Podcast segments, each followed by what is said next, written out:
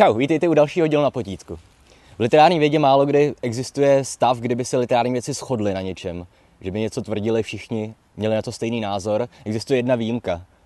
Skoro všichni literární věci se shodnou, že nejvýznamnější anglicky píšící autor všech dob byl William Shakespeare. A o tom si budeme povídat dneska. A proč tomu tak vlastně je, že dodnes soudíme Shakespearea jako jednoho z největších autorů všech dob a rozhodně největšího anglického autora? Těch důvodů proto je samozřejmě spousta. První důvod je ten, že Shakespeare žil vlastně 400 let zpátky. On se narodil v roce 1562 asi a zemřel 1616, ale přesto ten jazyk vůbec nezestárnul. Když čteme dneska Shakespearea, teda pokud míme anglicky a čteme ho v originále, tak nám to skoro připadá, jako kdyby to byl současný jazyk. Další věc důležitá o Shakespeareově je ta, že ta jeho díla nejsou jednoznačná. Ona jsou otevřená pro strašné množství interpretací. Bez nadsázky jsou tisíce různých studií o Shakespeareových hrách nebo i básních, sonetech a málo který autor se shodne s jiným autorem na tom, jak se má to které dílo vyložit.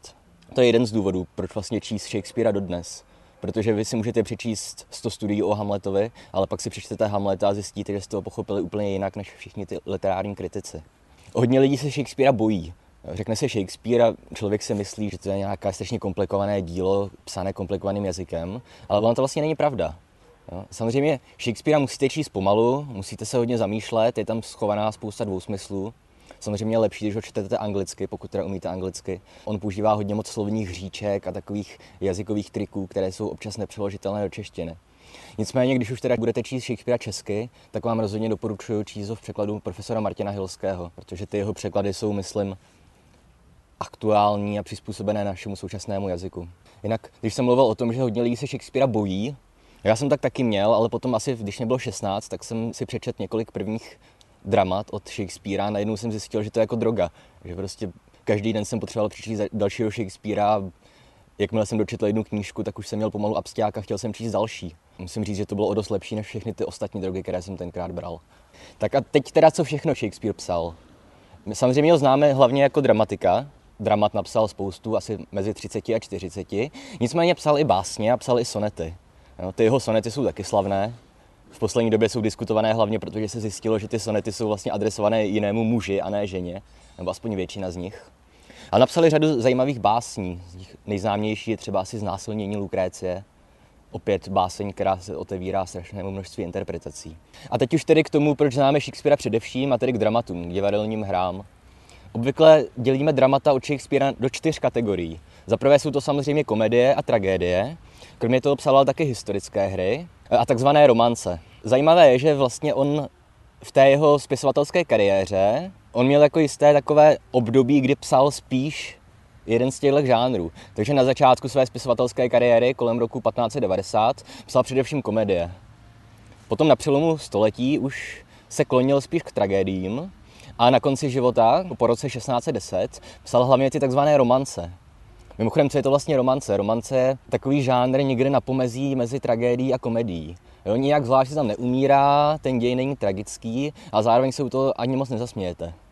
Asi nejznámější romance Shakespeareova je Hra bouře, mimochodem. Asi poslední jeho hra, která je zároveň taky symbolický, vlastně odkazuje ke konci už Shakespeareova života. Vyčtete z té hry, že ten autor se nějak jako loučí a bilancuje a tak dál. Co se týče historických her, když je čtete, je potřeba mít na paměti, že Shakespeare byl to, co bychom dneska nazvali angažovaný básník. Jo? Takže ty jeho hry se vztahují ke skutečným událostem, ale on se je interpretuje dost po svém.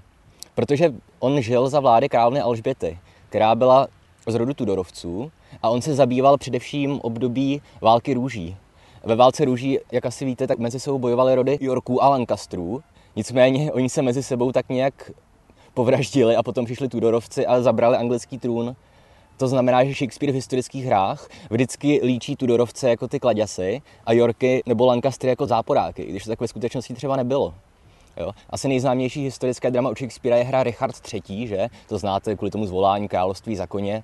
A ten hlavní záporný hrdina Richard je vlastně kulhavý hrbáč, ošklivý, zjizvený. Taková manifestace všeho zla, který zabíjí děti a prostě zabije úplně všechny lidi kolem sebe. On ve skutečnosti takovýhle vůbec nebyl. On to byl vlastně v celkem dobrý, spravedlivý král, nicméně ho v bitvě zabil dědeček královny Alžběty, tedy ženy, která zaměstnávala Shakespearea. No. A co se týče komedií a tragédií, tak tam ty názvy to všichni znáte, že komedie Senoci svatojánské, jak se vám líbí, Večer tří královí, tragédie Hamlet, Otelo, Macbeth a tak dál. O nich si budeme povídat v příštích dílech na potítku. Mimochodem, pokud se chcete seznámit s Shakespearem, nemusíte ho nutně číst, můžete se buď zajít do divadla, vlastně v každém divadle většinou mají v repertoáru aktuálně aspoň jednu Shakespeareovu hru, ale především existuje strašná spousta filmových zpracování. A nejenom těch tradičních. Jo, asi nejznámější Shakespeareovský herec a režisér byl Laurence Olivier, ale když už si dneska díváme na ty adaptace, většinou působí zastarale a jsou pojaté dost tradičně. Nicméně existuje i spousta filmových adaptací, které jsou třeba převedené do současného světa.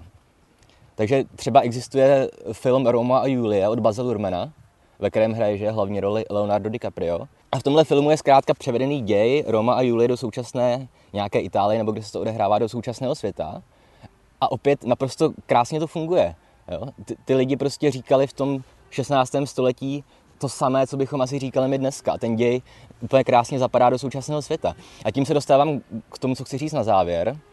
Totiž, že Shakespeare je fascinující především tím, že ty jeho příběhy jsou platné vlastně napříč celými dějinami. Prostě každá doba má svého Roma a Julie, každá doba má nějakou zápletku, kde se do sebe zamilují muž a žena z nepřátelských táborů. Ať už jsou to Montekové a Kapuletové, nebo třeba ve West Side Story, že v muzikálu jsou to tryskáči a žraloci, jo, členi dvou nepřátelských gangů v současném New Yorku a tak dál. Každá doba má svého Macbeta. Přečtěte si noviny. Macbeth je prostě někdo, kdo jde přes mrtvoly a kdo za každou cenu se snaží získat moc a tak dál a tak dál. Ať si vezmete jakoukoliv Shakespeareovu postavu, podíváte se kolem sebe a někde ji najdete, ať už v novinách nebo ve vašem skutečném životě.